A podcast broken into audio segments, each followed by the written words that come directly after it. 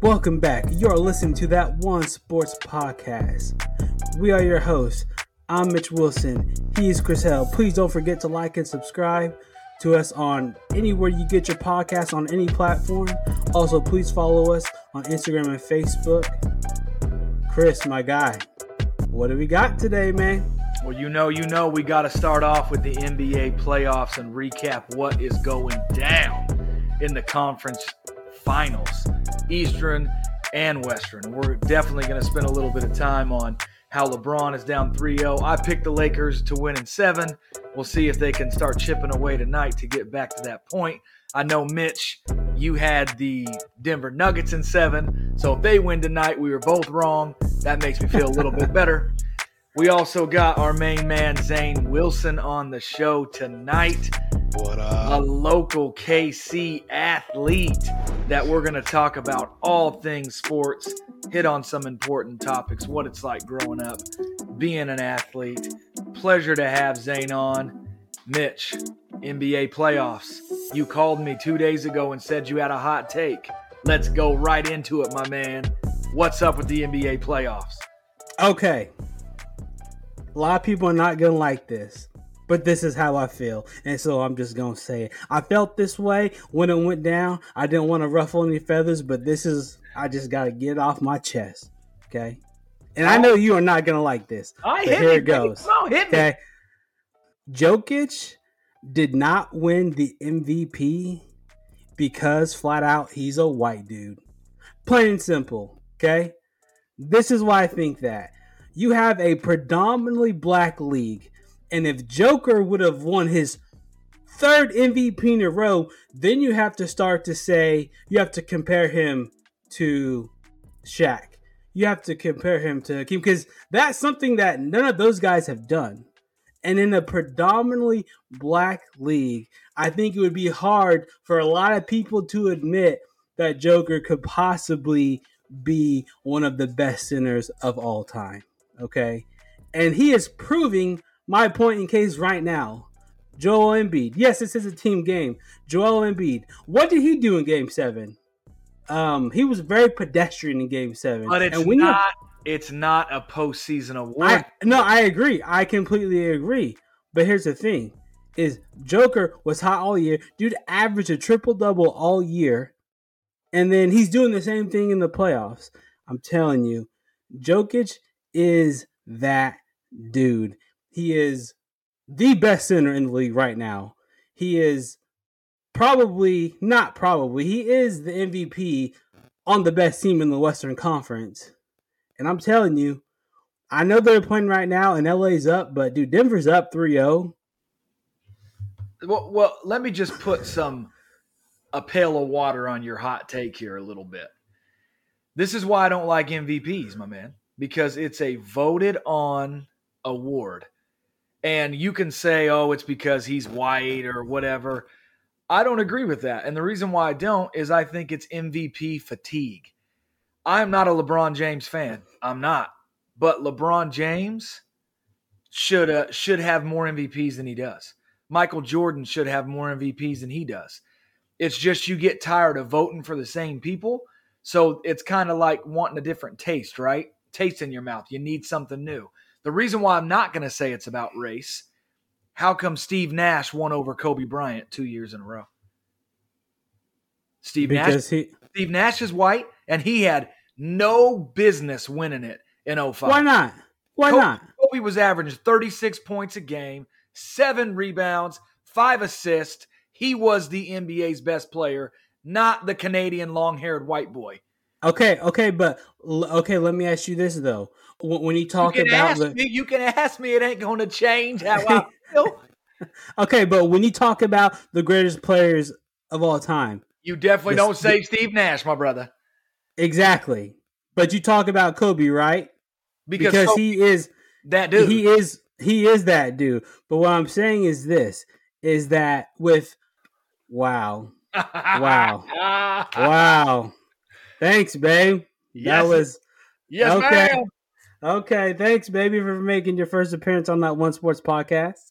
But um, oh no, but what I'm saying is, is the reason why I think it was because of of him being white is because in the political climate that we have today, it is very unfortunately I don't like it. It's very it's very race bait type of stuff. Because you had you had who Kendrick Perkins saying what he said on national television on first take. You know, and it's just like, man, I'll tell you what, man, Jokic is that dude. I don't care what no one says. He should have won the MVP. And that's just how I personally feel about it. He is that dude. And I tell you what, if he ends up winning another MVP or two before he's done, like you're gonna you have you're gonna have to talk about him, especially if they go and finish off the Lakers and they win a championship. So not only does he have a championship, but he'll have, you know, possible. He's got two right now. If he has three or four MVPs plus a championship, he's gonna he's gonna be one of the all all time best players ever. Nah, nah. Maybe maybe at the center position, but not ever, man. You, no, no, no. Okay, no, okay. Yeah, I'm sorry. I meant say, the, you got to slow at the oh man at the like at the center or something. At the center position, he will be one. If he wins a chip and he's got and he's got three, four MVPs, he's going to be one of the arguably one of the best centers ever. I'm not saying he's the best. I'm not saying I take him over Shaq, but he's definitely in that top five discussion. Yeah, in my opinion, hey, he would be. I love you, bro, but I'm gonna tell you right now, and I'm gonna keep it real. I really do believe you are a prisoner of the moment right now. Joker is a stud. Don't get me wrong. I, I'm not saying he isn't, but I think you a little bit in your feelings right now over Nikola Jokic. I'm just it, might be. It might be. It, it, it, it, might be. It might be because my mom. I don't know what it is. Because I'll tell okay? you what. You better hope the Lakers don't win tonight and then win in Denver. Because if they win tonight and go win in Denver in Game Five and it's three two, and the Denver Nuggets are known as a choke artist team, bro, we might be sitting here next week talking about the Lakers coming back from 3-0. And I ain't even a LeBron fan. I'm just saying right the lake the Nuggets better close it tonight and definitely better close it at home. Because if they go three two and they go back to LA for six and then have to go back and have that pressure on them in game seven, bro, ooh, you want to talk about some pressure. Oh, no, I agree. Uh, I, I think that the Lakers win tonight because they're at home. I mean, it's really hard to beat a team four times in a row, especially when they have LeBron and AD. But I think the Lakers win tonight, which they are up right now. Last time I checked, they were up 10 with about nine minutes left in the second quarter. I think they the Lakers will win tonight, but I think Denver okay. closes it out in Denver. Okay. okay. Well, I got a question for our guest here. I got to bring him in on this convo right now. All right. All right. So I am a firm believer. In my opinion, there are four players who, if you say is your GOAT, I will never argue with you. I'll say, hey, those are four players. They're all deserving to be in the GOAT conversation. Now, we're not going to razz you or nothing. We want your honest opinion.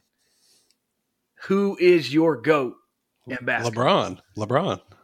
And what year were you born? Just so our uh, just so our viewers know what year you were born. Yeah, I'm, I'm a 01 baby. Oh, okay, okay. Oh, that makes sense. So that makes that, sense. So that makes a lot of sense. This is my argument if you were to tell me LeBron, Jordan, Wilt, or um, Kareem, I will never argue with you because it's not going to make sense to argue with the Jordan fan. It doesn't make sense to argue with the LeBron fan. Doesn't make sense to argue with the Wilt or a Kareem fan. If you got one of those four people in your GOAT, I think you truly have an argument. Then there's about five players that I think you can make an argument for but you'd have to make a pretty tough argument. And that would be like Kobe, Larry Bird, Shaq. You get players like that that you're like, yeah, Steph Curry, I think's in that five, where you could say, I could argue that he's the best. So I'm not shocked that that LBJ is yours. Most younger people, and that's not uh, like a, a knock. You you truly think your goat is who you grew up with. The, the majority right. of who you grew yeah. up and watched is who's going to be is who's going to be your goat. Hold on. So I also have a question for Zane. So Zane, have you ever watched Michael Jordan highlights? I've seen a few here and there. Okay. Uh, more importantly, have you ever put on the man's shoes? yeah, yeah. I I could definitely say I got more uh, more Jordans than I do LeBrons. Yeah, because whoever's designing LeBron shoes at Nike, they need some help. Because ain't nobody gonna be rocking no LBJs just out. But I'll tell you what, them J's, man, woo, different. they fresh, Yeah. boy. They hit different. Exactly. You even feel different. You could have a dollar fifty in your bank account, and if you had on a fresh pair of J ones walking down the street, Oh, nobody moving can tell you nothing, bro. Nobody can tell Those you are the big steppers right there. Those are big lemon pepper steppers. Yeah. And hey, and, and- and just make sure when you walking, you ain't crease them. You gotta walk a certain type of way Mhm. now. Now hold on. So- now it, it depends on the shoe because the J ones look good a little beat up, Right. But like your Jordan 11s when it got that tuxedo and it starts making Mm. that squeak, that just jack everything up. So you got to keep them flat, my man. Got to keep Right. them flat. Yeah, yes, sir. Yes, sir. So yeah, so we've been talking about the uh, Western Conference Finals with the Lakers and Nuggets. Uh, Christopher, you have any more thoughts on? You have any more thoughts on on, on that series? No, there's nothing really to talk about the East series. the Celtics are kind of shooting down their leg there. yeah, I mean, I tell you what, because you actually you picked. Um, we both picked. five. Yeah, yeah, we both picked Boston. I feel like you know an idiot because dude, Jimmy Butler just absolutely has taken over that series. It's almost like he said, "Guys, get on my back." Because if you remember, that was the same matchup last year in the East, Eastern Conference Finals, and there was a clip of Jim, Jimmy Butler after the game saying, "We didn't." He essentially said, um, "We messed up. We will be back here again." next year. And when we're back here again, we're going to take care of business. And that ex- is exactly what that man is doing. He is taking over Mr. Jimmy Buckets. He's on fire, bro. He's absolutely on fire. He is. He, he's he's having a historic playoff run, and you know I would say if they win that they're probably going to lose in the finals, but I don't even know what to say anymore about Miami. Right. Right. I know. And, and I think I would love the- to say, oh yeah, they'll go get crushed by Denver, they'll get crushed by LA, but I, dude, I don't even know. Well, and and the crazy thing is, is like, dude, before game one started, in my opinion, Jayson Tatum is the best player in the series. Where's that dude been at? Like Jimmy Butler, I mean, like don't get me wrong, I would have said Jimmy Jimmy Butler is probably the second or third best guy in the series because I really like me some Jaylen Brown. But man, it, it was like it was like Jimmy Butler just hit a switch and he's just like, get on my back, we about to do this thing. You So- ain't lying. You ain't which, lying. which which which is kind of disappointing because dude, game three, it was almost like you saw Boston just give up, bro. Just legit give up. Flat out. So- give up. So sad, so sad. All right, all right. So now, yes, sir. before we move move on, any more thoughts on the NBA playoffs? Be- before we get into this interview, No, no, nothing from me. Let's uh let's interrogate Zane a little bit. I tell you what, man, it's so crazy. I was actually more more nervous about asking Zane to be on the podcast than I was Tim. He'll probably actually be the most nervous. I will be the most to ask him than anybody else. I don't care if I ask some famous person because you know if they say no, whatever you know. So because for the viewers who don't know, Zane Wilson, Zane is my son, you know, and so for for him to to come on the podcast is really cool. So if your family tells you no, especially your son, like that's kind of like a dagger in the heart. The stranger tell you no is whatever. So I am super excited. Um, for those who don't know, Zane, like I said, high school athlete, former All-State pitcher, uh, played at the collegiate level for a year. So we are about to get into this and to him growing up and uh, hopefully uh, have some have a really good time doing it. So, so I'll start this off. And my first question to Zane is Zane is what were the first sports that you started playing growing up? Growing up, I was a big uh, basketball, surprisingly soccer, um, baseball, and football kind of kid. Soccer. Yeah. Yeah, no, Dude, I was, I was You crazy. dodged a bullet there, buddy. Yeah. Whoa, dude, come on now, dude. I tell you what, Zane, when he started playing soccer at th- it was three or four. Uh, he, he three. yeah three. He played at he played over at WMLS, and his first coach, I kid you not, was a former Olympic soccer player for the Nigerian Olympic team. And this dude was so intense. If your kid was late to practice, you ran with your kid at practice. Like that's how. Yeah, like he would get me to run. I'd be like, "Yeah, Yeah, I- you know what? And and then your son would have not been on the team. He was very. And I'd have said, Um, "Good, he ain't playing." That's a great thing for us in the Yeah. household. Right, right, right. So, hey, so Zane, so Zane playing soccer growing up, do, do you think that really helped you um, in your other sports with like your footwork for basketball and baseball and things like that? Um, all in all, for sure. Like soccer for kids, there's really no strategy to it. It's just a big pile, and, and you kind of just kick the ball and run. But but developing me as as a you know a player for for my other sports with my agility, I'd say yeah, it definitely helped. So, what was your what was your favorite sport then when, when you were little? So you played all these sports. What was Um, your favorite sport? And then mm. when did it switch? Has it always been the same sport, or what started your favorite sport? My favorite sport growing up um, would definitely be football. Yes, my sir. dad was was my flag football coach for Lord knows how long, and uh, I feel like he got to a point where I was known throughout the Springs for being, you know, one of the best flag football kids, you know, in, in, in the city. You just give the ball to me and I'm off. And um, because I was as a kid when I was a little bit thinner, you know, um, I was I was one of the faster kids, so scoring touchdown after touchdown, it, it was nice. It was fun. And did Yeah, it was. football stay your made me- favorite, made me love no? it. Yeah, baseball, yeah, switched to So- be switched to be my favorite. I don't know what age though, because I think I started baseball around maybe ten. I think 10 it was or 11? nine. Yeah, eh, you know, there. you know, ironically, baseball was actually the last sport that he started playing. Yeah, So You know, but- they but- say they say that's really common. If you ask most people, um, so I was even like that. I actually liked baseball way more than football.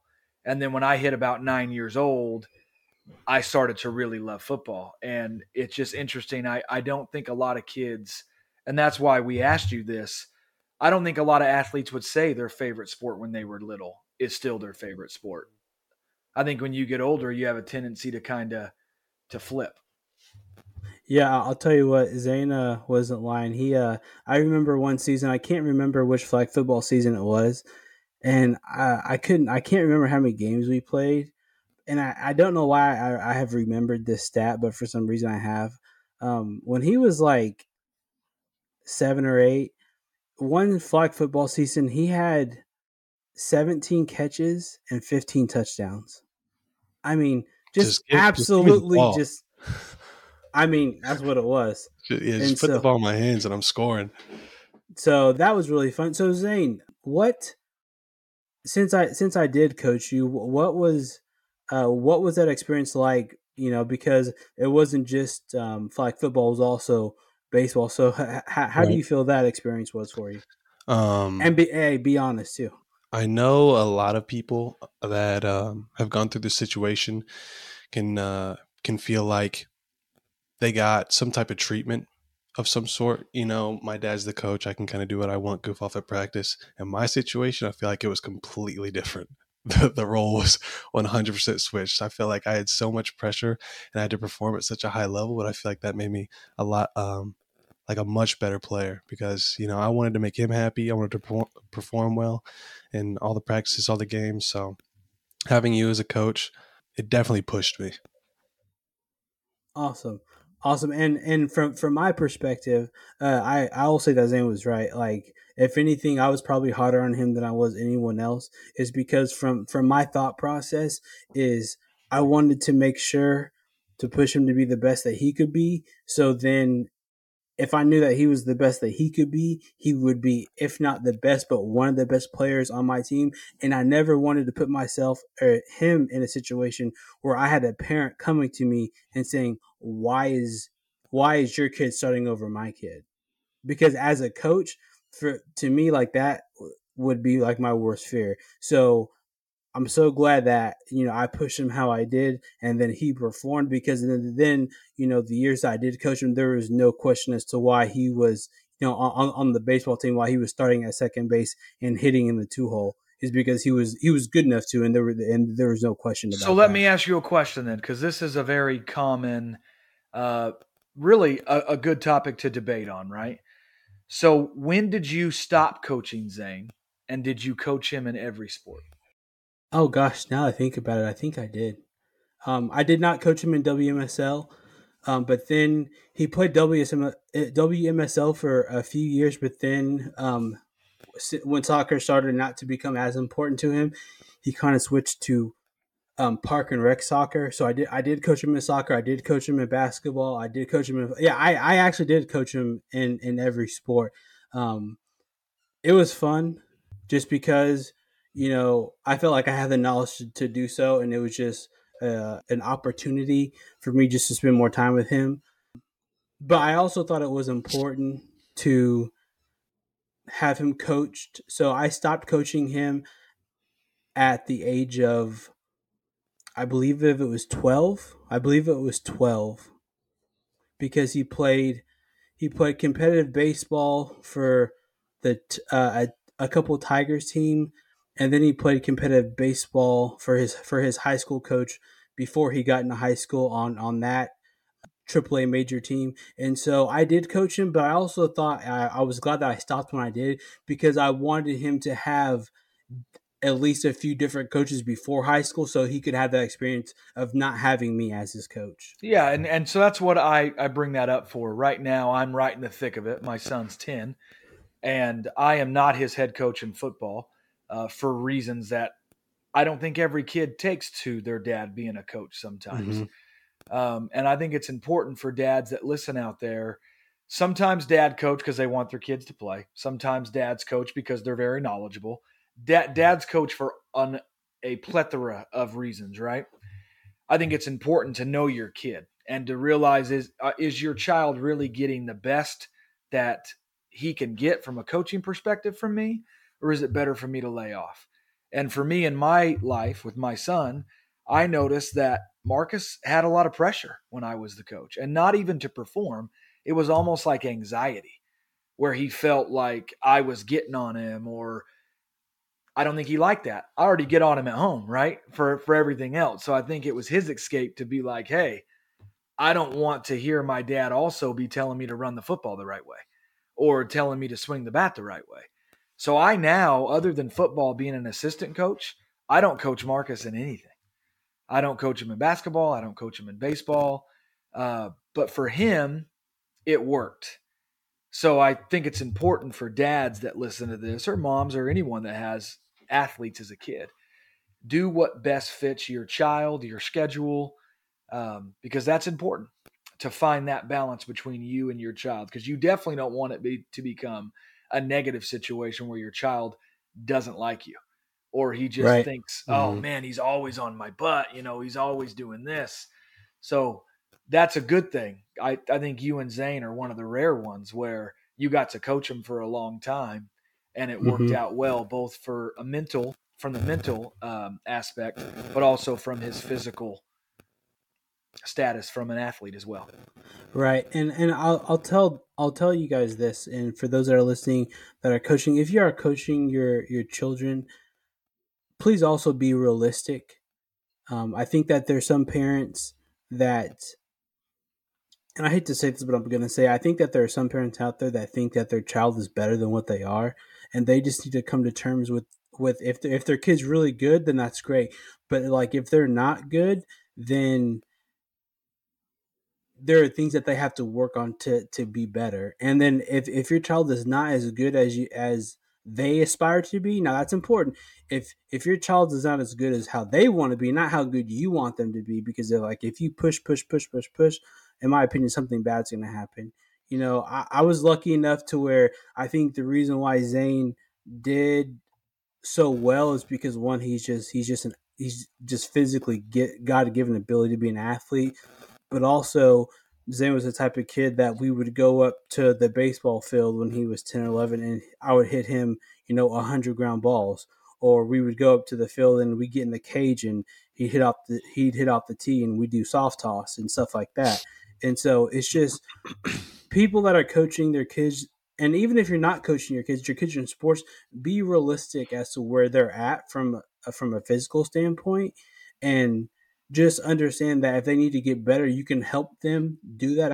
Absolutely, and but listen as, to other people, man. Like if if yes, you're yeah. if you're the only one that thinks your kid is good, there's probably a reality pill that, that they're not. But if you're humble and there's multiple people that come up to you after a football game or whatever, and they're like, "Hey, man, your your kid is pretty good." Like you know that there are people that have a different lens than you and see your kid from a different lens, and if they're telling you that that they're good, then you know there's probably some credence to that. But if you're the only one that you ever hear say, "Hey, he's really good," "Hey, you're really good," you, you might want to push on the brakes a little bit because that might just be the way you see your daughter or son. Right, for sure. So, Zane, now talking about baseball, and you you already mentioned this already. You said that baseball was the last sport that you kind of took to and ended mm-hmm. up becoming your favorite. Why do you think baseball was the last sport that you started to really play at a young age? To be honest, I just fell in love with the grind for baseball and and like the art of the game. Like it's such a beautiful game when you really break it down. And I found I found myself really wanting to excel in that sport specifically, and um, you know, going like my dad said, going on the field with him, spending quality time with him was always a great time. I do remember, uh, pops. You remember that one instance uh, when I had braces and you hit me that pop fly, it smacked me straight in my mouth. that was the uh, only time it wasn't good. But besides that, every other time it was great. Dude, and, and I'll tell you a little backstory to that is so and it was like one of the last fly balls because we were on a field that um obviously we didn't have lights because it was just us and it was like one of the last fly balls i hit to him because we were about to be wrapping up and I still, I just because he he can catch pop flies in his sleep. Yeah, bro. And, I don't know what happened. he just somehow just misjudged it, and he was right underneath it. It just came out boom right in his. So and literally, this is a Friday night because we were out there because he had a tournament the next day, and he goes into that tournament and ironically with a busted up lip, looking like I just hit him in his mouth he ended up um, i want to say it was the i won two mvps of that tournament he won two mvps the next day because yeah. um, he had two tournament games and um, the opposing coaches had to pick a player from the opposing team who they thought the who they thought was the team's mvp and in both of those games he got mvp so i'm not gonna lie there was a small part of me in the back of my mind was like hey maybe next tournament he's got maybe friday night when you got to take some fly balls and maybe maybe bust that lip open again. Or maybe maybe the coach just felt bad for me and picked the deranged looking kid in right field. yeah. So so you you kind of already answered the second question too. You said you like the grind, right? Mm-hmm. Now this is going to be more of a kind of a hot hot button question, and it's not on the list, but just curious because again, not everyone can see us on this podcast. Do you think that you felt or ran into any racism being African American and playing such a predominantly white game? I wouldn't say I felt it very heavily. There were always jokes like all throughout high school. My nickname on the baseball team was White. Every like every person would just call me White because I was like the whitest brown kid they know. Um, you might have been the only brown kid they knew. yeah, yeah, especially coming through the springs. But it was uh, it was always White, or they'd call me Jackie. Like it's just jokes like that. It was never. It was like never is it Jackie crazy. Robinson? Yeah, yeah, yeah. So, oh yeah, they uh, definitely knew you because they wouldn't be shouting that out to any other brother. exactly. but uh, but yeah, it was nothing too serious. Um, just jokes he- here and there like that. But I, it was all love. Like do, it was all fun. Do you think though that in baseball? So what I've noticed, and not just with my son, but in general, just overall, I think where sports can be racist or prejudiced is in a position. So did you ever see because you are African American, and we all know the joke with African American, you're fast, right? It's like, hey. Yep Yep. You're going to play center field. Forget shortstop or set. You're playing you know. center field or left field. So, did you ever see that, like where there was maybe a position that you liked, but because of the color of your skin, they were like, "Nah, we need to try you out at uh, try you in the outfield." So, so it's it's actually pretty funny. Um, growing up, growing up, I was always the heavier kid, not that fast, so the roles kind of reversed. I, I was the, the, chunky brown kid, but um, I don't know if Pops remembers this, but I played for um, my buddy Jackson Crease, and his brother ended up coaching a team. Um, and they stuck me out in center field. And we would always joke that I was in center because I was the brown kid and I'm supposed to be fast. But I, I remember a specific instance. Um, growing up, I didn't have the best vision and I hadn't had glasses or contacts yet. So I'm sitting in center field. It's a nighttime game. and I'm squinting my eyes real hard to, to, try and see where this where this pitch is going, where this ball is going.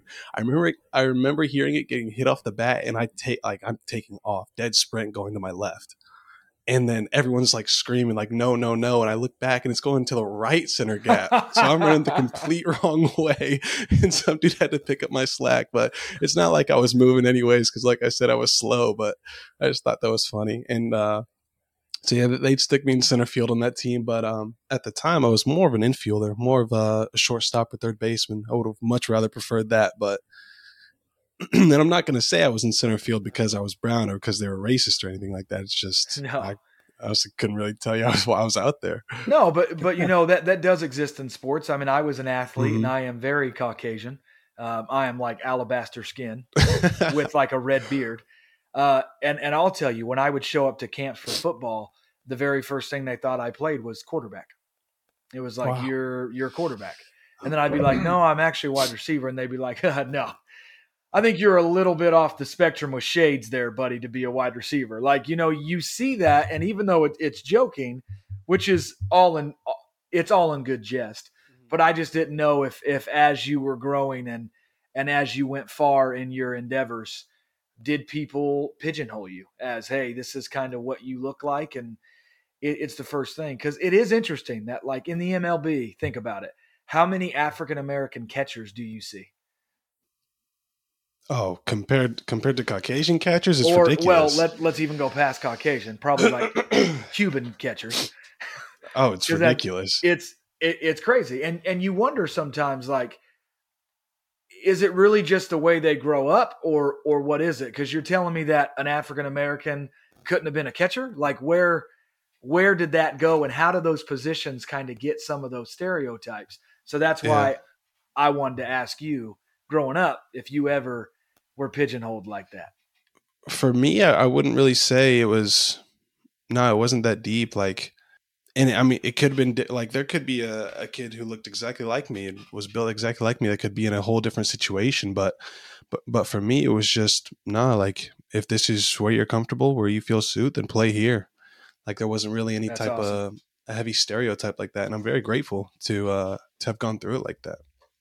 Sweet. Yeah, yeah, and, and I'll tell you another thing is I feel like I think the reason why maybe you don't see and this is just my opinion, I think the reason why you don't see a lot of African Americans in the major leagues is because baseball, especially once you get become older, or even when you're young, is a very expensive sport. Oh, so what? Black people ain't got money now, Mitch. that that if you take the average African American family, I think it would be it would be harder for them to have a child play in a in a on a team like competitively because it's just so expensive. Well, and and, what, and part of that is because they really don't.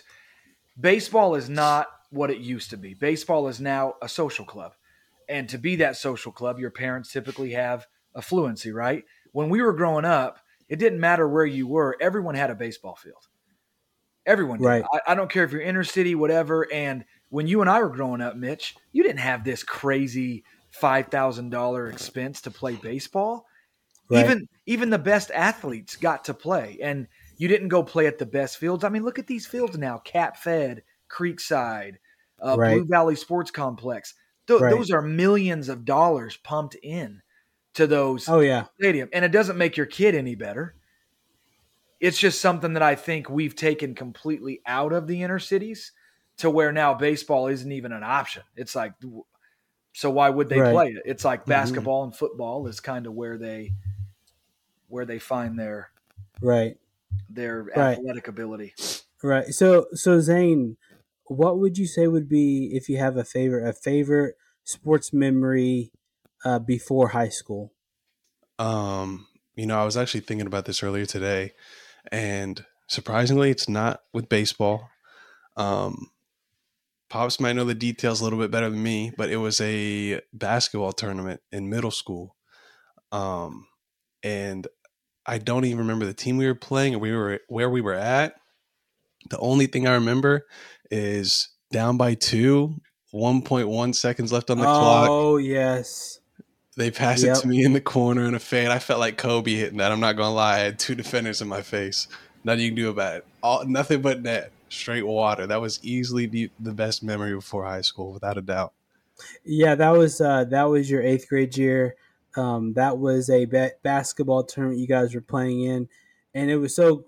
I actually have that on video. I actually have yeah, that on video. Yeah, so, that's a, it's a good video. Um, it's so crazy because like Zane said, down there's only like a, like one point whatever seconds left on the clock, and you can see in the video that like the coach is like he told the I think I can't I think it may be in Parker inbounded, and you could tell he was telling Zane, hey. He was telling all the kids, "Hey, you get underneath it, Hey, you set this pick for Zane. Zane, hey, you need to come right here and shoot this ball." Mm-hmm. And sure enough, you just you see Zane come to the corner, and then he lets it go, and it's just nothing but net. And I will say, um, the favorite part of that video for me is the first one was seeing Zane's reaction to hitting the shot and seeing the team like just go nuts, but then also like seeing the crowd just going absolutely bonkers. Yeah, people there that weren't even for our game, they're they're getting ready to watch the game after us. We're we're celebrating too, which I thought was was really funny.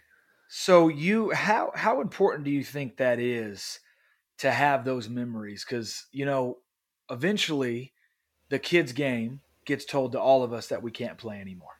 Mm-hmm. Whether we end it in high school, we end it in college, we end it in professional ranks. And now when I talk to my buddies like Mitch and some of the guys I played football with, no one really remembers your stats, right? Like no one really remembers like, "Oh, dude, you were a beast or you were this and that." It's those little memories of like you're talking about right now. So how important is it for these parents listening to this podcast or high school kids listening to this podcast, how important is it, Zane, to make those memories for a young athlete? I would say it's it's insanely important. Like, and I'm I'm very fortunate and lucky to have a father that would that would come to my games and record things like that, so we could always go back to it. So, like, if you're able to record those moments and and savor them for the future, I would I would definitely say do so, um, because you, ne- you you'll never live those down. I don't care how old you get, you'll never live those down. Like just thinking about it, talking about it, puts a smile on my face. I, would say that it's vital, honestly. It's awesome. That is awesome. Yeah. What's so, uh? Sorry, just no, uh. Go ahead. What's really funny about about this uh or that memory is I remember the next day at practice to finish things up. Coach Hale was his name. He was like, "All right." everyone on the team line up right over here. We're like, oh my gosh, we're about to run, man, for to finish our practice. I'm not trying to do this cardio right now. And he goes, he goes, everyone get in line, and we're all gonna try and recreate the shot that Zane hit yesterday in our game. and he had me go first. And I remember he stayed on the sideline, he passes it into me. You have to catch it and do the fade and all. Like it's gotta be off balance and everything. And just me first, flat out air ball. I, I remember, I remember nobody, nobody on the team made that shot that day. It was, it was hilarious. Hey, but you made it when it counted, my man. That's, yeah, all, right. that's all that matters. When it really, baby. when it really mattered. When it really right. mattered. Right. So, so now Zane, jumping into high school, you know, you you played at so in in the state of Missouri, which we're in. Um, when Zane played, there were five classes. Now there's six, but when Zane played, uh, there were five classes, and and the high school that he played for was a class four school. And so Zane, uh, for the people who don't know, you know, your your junior year, you guys had a lot of fun. So that fun. was the that was the year that you guys went to state. So what, like, when in the season? How early in the season, or maybe even it was before you guys started playing? Like, like when did you guys think or know that like you like you guys had a squad that could possibly go do something special? I mean, it was just it was just one of those situations where my freshman year and and you see the guys that are a few grades above me and the squads that are, are already being formed like you could just tell in, in the years to come that we're going to have a, a solid squad we're going to have some dogs on this varsity squad in the next two or three years it was just one of those instances so my when my junior year came around, um, and you know we're all playing varsity now. I have stellar seniors above me. I have some some sophomores below me that are coming up playing varsity. Like you, it was almost like you just knew, like you just know something good is going to happen. Yeah, nice, and then that's what's important when when you look at a high school team, especially in high school, not pro or you know college, because college changes because the recruiting aspect is such a such a wild card. But in high school, I always tell Marcus, don't ever just worry about your grade. Look at the grade below you and look mm-hmm. at the mm-hmm. grade above you. Because the best shot that you probably have of going far is typically your junior year with a good senior class. Yeah. If you're a good athlete as a junior and you can start varsity and you got a good senior class and you got a good sophomore class coming up, whatever the sport is, you're probably going to have a good two year run at at something, whether it's track, volleyball, I don't care what it is. But if you're relying just on a senior class, that doesn't that you kind of have that pressure of you got to get it done your senior year because if you don't, you know, then it's all just for naught. So I that, I think that's important. That's what I'm saying. Like my freshman year, noticing it because you have three, four years with these guys. Like you build that chemistry. So like when you get into those later years, like there's just it's gonna be a rude awakening for everyone else. Not much you can do about it. Yeah, Zane like, and the reason why they were so good is Zane was really fortunate eh, for himself and like those kids that he was talking about. The common denominator that they all had in common is they were all playing baseball at a high level at a young age. By by twelve and thirteen years old, they were playing AAA major in you know in the summer. So Zane's so a lot of those kids like freshman year, like you know, they, they were seeing like during high school, they were seeing better competition for the most part in the summer than they were even seeing during high school. And, well, and, and, and, and that's where baseball's won. Where you play in the summer is going to dictate how good.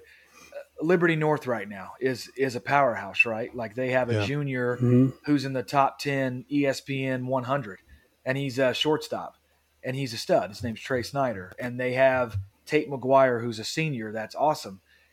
They all play club baseball, and they played at a very high level, young, like like like Zane's crew did.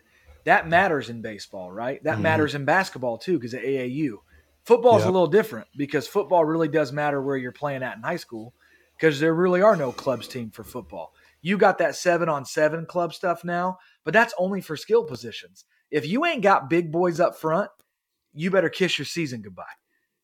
Because if you ain't got them road graders and big old hogs, yep, football ain't gonna matter. But basketball and baseball is such a skill position, skill set sport the more that you get those kids to play outside of their high school season, it's just to be that much better for you when you get into the season.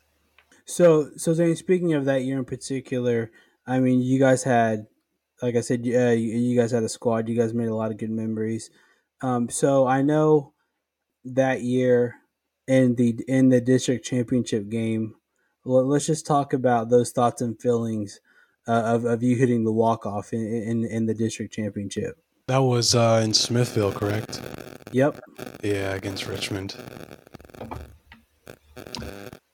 That was against Rich- Richmond, correct? Yep, it was against Richmond. If I'm going to be completely honest, I don't think it. I don't think it should have came down to a walk off. Um, yeah. Well, well, uh, okay. I say okay. Technically, it was a walk off, but it was a walk off to spread. Richmond. It was a it was a spread walk off. Yeah, it wasn't like a down by one. It was a walk off to to essentially end the game early. You were asking for my thoughts on it. Yeah, thoughts, feelings about because because uh, the, the situation was there were there was one out and we had guys on second and third and mm-hmm. they wa- they walked the guy ahead of Zane on purpose so they could keep the double play in order. So if they could turn the double play then you know the game keeps going. So the the only thing i remember is after them walking the dude in front of me because i was i was going to be livid if he was the one that got the walk off so the only like like i uh I remember them them walking him, and, and I was walking up to the plate, and I remember looking to my left, and you're already standing there with your phone up, ready to go, and and I was so antsy to get up there, and and the feeling after hitting it was, I, I I don't even think I could put it into words. Getting to getting to round first base, watching my buddy score, and throw the helmet up into the sky, and everyone's chasing me down down the baseline, coming to tackle me. It was just it's it's immaculate. It was insane. So with all that athletic prowess and you playing and and the success that you had, looking back, you know, you you were a recruited athlete. Um, you played some college baseball, if I'm mm-hmm. correct, right? Yeah. Would you change anything in your in your athletic journey? Would you now looking back, would you have lifted weights more? Would you have maybe played more football? Would you have done cuz now now the tapestry's written, right? Right. We're done. We all look back. Regret is part of life. What would you do different if any? Maybe maybe you're one of those people that hey, everything happens for a reason, but would you have done anything differently in your athletic journey? You want to know what's crazy is you hit it right on the head. Those are the like actually the two things I would have changed. I wish I would have taken the weights in the gym more seriously because that just translates it into everything. your game. Yeah, it just it just goes right into it. Like I remember uh I'll bring up his name again, Jackson Creason. He uh, he was always lifting at, at his dad's barn or, or, or something like that, and and he's out here hitting home runs, ripping his shirt off at home plate, showing his his his freaking chest hair. Like, um, so, I definitely wish I would have taken taken the gym um, and and weights in general training more seriously, and then um, playing football. Man, that's that's an iffy one for me because I remember going with my dad and watching one of the either like freshman games or, or, middle school games and sitting up in the stands and I'm like I could I could take these kids. Give me the ball, man. Give me the rock. I could take these kids, but but uh, I never really played. And then I I I played one year, my junior year in high school, and I was a receiver, but our offense was so run heavy. So and and yeah, like in order to do anything, I would have had to to switch my position. But receiver was really, really where I thrived. So that's just a tough one. Like I, I would have loved to play more football, but there just wasn't wasn't a huge opportunity in in the sport with how our offense was ran. But those are are for sure the top two things. Would would you have played uh, college longer? So I know that you played one year Mm-hmm. Is there any regrets in that? Maybe maybe you wish you would have played longer, maybe played a different position. Um, um I I for sure wish uh the position one. Um every time I had I had gone to a tryout for this college or um you know talk to the coaches, they would always have me pitch and hit. They wanted to bring me on as either a pitcher or a DH of some sort. But when I had actually started playing, um, they threw me at first base, which was a little different. I could probably count on one hand the amount of times I played first base and eh, you know growing up throughout little league, high school, all that. So so that was different. Um, but I mean, it, it was a good time. I do think, all in all, I made a a good decision. You know, hanging up the cleats and and focusing on training more because that's where I found my love for the gym actually.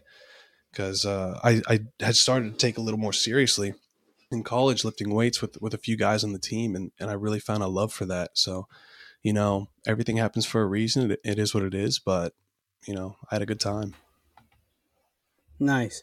Now, I just want to go back to high school just for a minute cuz the the year that you guys went to state mm-hmm. um is that and the the format is, is after districts you, you you play two sectional games and then if you win both the the sectional games, you make it to the final four. Okay, Zane closed out both of those it, both of those games on the mound. So I just kind of wanted to get like your thoughts, feelings first about the St. Joe Lafayette.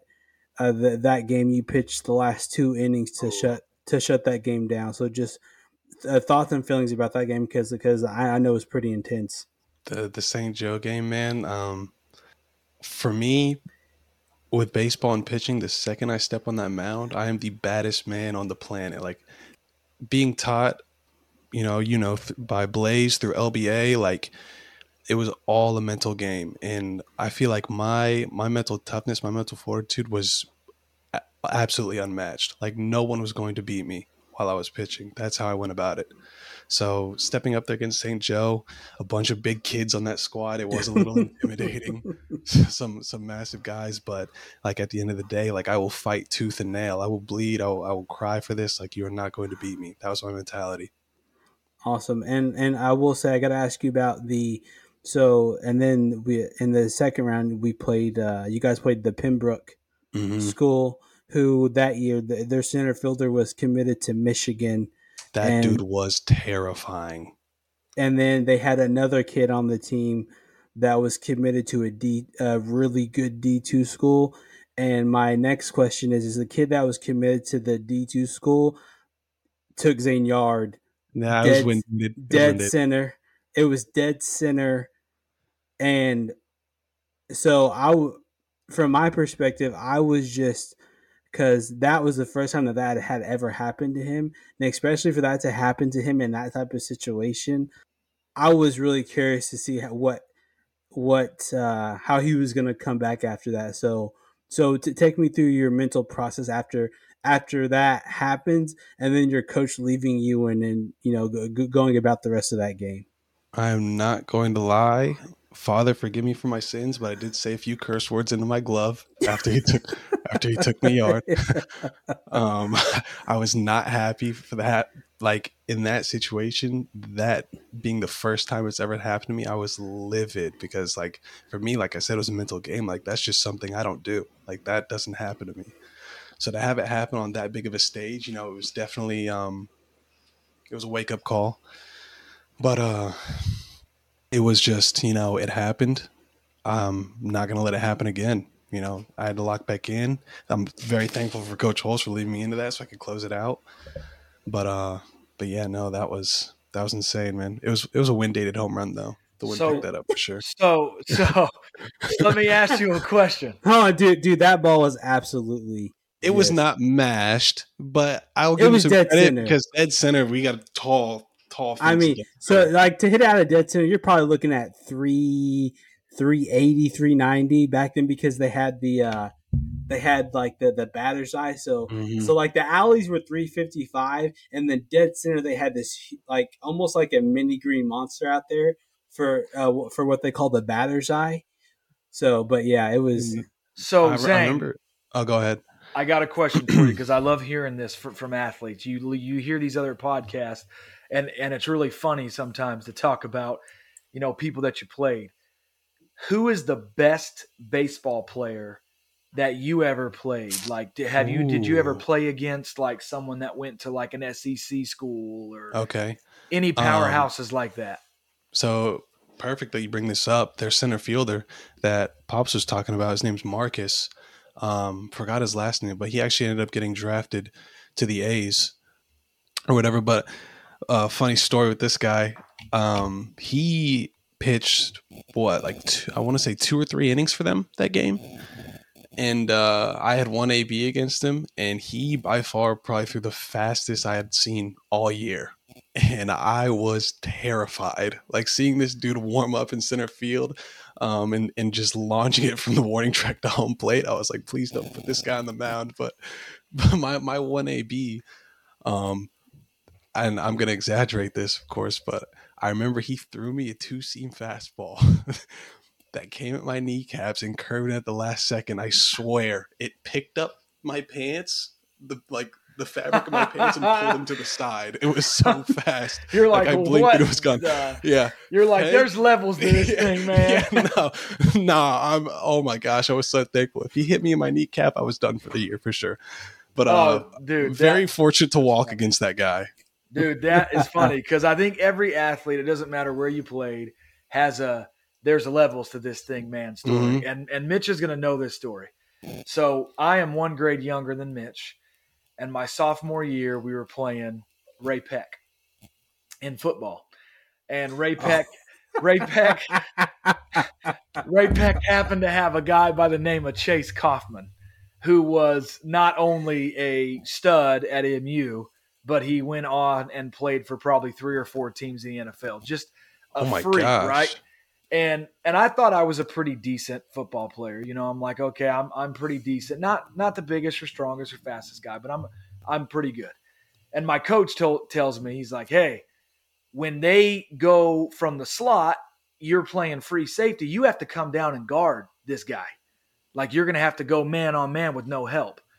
So, unfortunately, big freaking Buick Chase Coffman's in the slot. And here I am looking at him like, oh my hell. I got to go man this guy up in the slot. We're only 11 yards from the touchdown. He runs a fade from the slot position. And when I tell you I jumped with all I had, I mean, I jumped with all I had. And he, I could only get up to that man's chest. Oh, no. And he mossed me and scored. I come to the sideline and my coach has his hands up and he's like, What are you doing? I looked at him like, What do you think I'm doing? That's freaking six foot six Chase Coffman. You think I'm going to do anything to that dude? That dude could have rested his Oh taint on the top of my forehead. I'm being truthful, man. And those those stories are funny because I talk to a lot of guys that go pretty oh far, and they Oh tell a story gosh. like that, and then you find out who they're talking about, and you're like, yeah, that makes sense. Like I I knew a guy that played Oh. Bryce Harper in high school. No way. He said he came up to bat with a wooden bat and In high it, school? and put it like 425 yards or or 425 feet. He said when they hit it, he was running around the base and they were slapping him, giving him high five. oh my, he was like, "Good hit, oh my Bryce." Good hit, Bryce. Could you imagine seeing that in high school? The the shortstop being like, "Good hit, dude. You hit nukes." Oh my goodness! I uh, I remember I had one instance. I mean, I didn't hit it 425 feet, but I had uh, I had home run against Lawson in a tournament. I'm pretty sure we were already winning like 15-0. and I remember mm. passing the shortstop. He was like, "Really, man?" He was like, "Why you gotta do that to us, man?" I was, I was, I was just like, "My bad, I guess." But Bro, before Yeah. but before we we let you go, I, I got a funny story about Zane. So Oh, Zane, no. how how old are you right now? 22. Okay, so I'm 13 years older than you. So when I was a senior playing football, you would have been five, six. And I'll Mhm. never forget one time. You always came to the Friday night games, which was cool. And one time I was walking down the tunnel, and I remember you and cousin Michael were Yeah. sitting out there, and I come walking by and my helmet's off, and you asked me, you said, Hey, when do you guys play the Chiefs? oh my! And I'm like, uh, never. you're you're watching a high school game and we would get ransacked. I mean, how can you blame me? At that age, you see Oh, those football yeah. players, and you're like, do. "Wow, this is the big leagues right here." Oh, you dude, What? I remember in Excelsior, and Mitch knows this, very strong football tradition. Growing up when I was five, six, seven years old, Dude, they football were- team was awesome. We had a five year run in the 90s in Excelsior when it was just awesome. And I thought they were professionals too. I mean, the way Yeah. they would, the way they Same. walk out the locker room, how big they looked to me, Mhm. and how good they were. I thought, you know, man, I thought Tucker Woolsey was the same level as Marcus Allen. It's like that's just what they look Oh like yeah, to me. and then uh, the quarterback was Sullivan. Thought that dude was an absolute stud. Yeah, just the whole the whole squad was was stupid, stupidly good. Stupid good. Um, I, I'll tell you what the uh, the one story that comes to mind, and I can't remember if you were there because I think this was my sophomore year. I think Christopher, you may have been there. It was football. We were playing uh, Grandview, and Grandview at the time, their quarterback was Josh Freeman, who was drafted in the first round of the NFL. But they also had a a DB that was committed to the University of, of Miami. oh no, this was your junior year. This was my, My, sophomore- junior. Okay, my so my junior. year. Yeah, they had a they had a cat committed to the University of Miami. This dude just looked like you know how there are some players you look at and you could just tell that that that is a dude right there. This dude had a visor. He had his dreads. He had his gloves on. He had his forearm shivers on, and he put and he was playing corner. And our quarterback tried to throw an out route to our sideline to our receiver, bro. This is one of the nastiest things I've seen at that level. Bro, I think it was to me. Was it to you? No way. Because we were in quads. Oh, as, that's right. And it as was actually sophomore, I was an I was the slot route and ran an out route. And the way that boy moved his hips, I think he got uh, plenty people pregnant that night.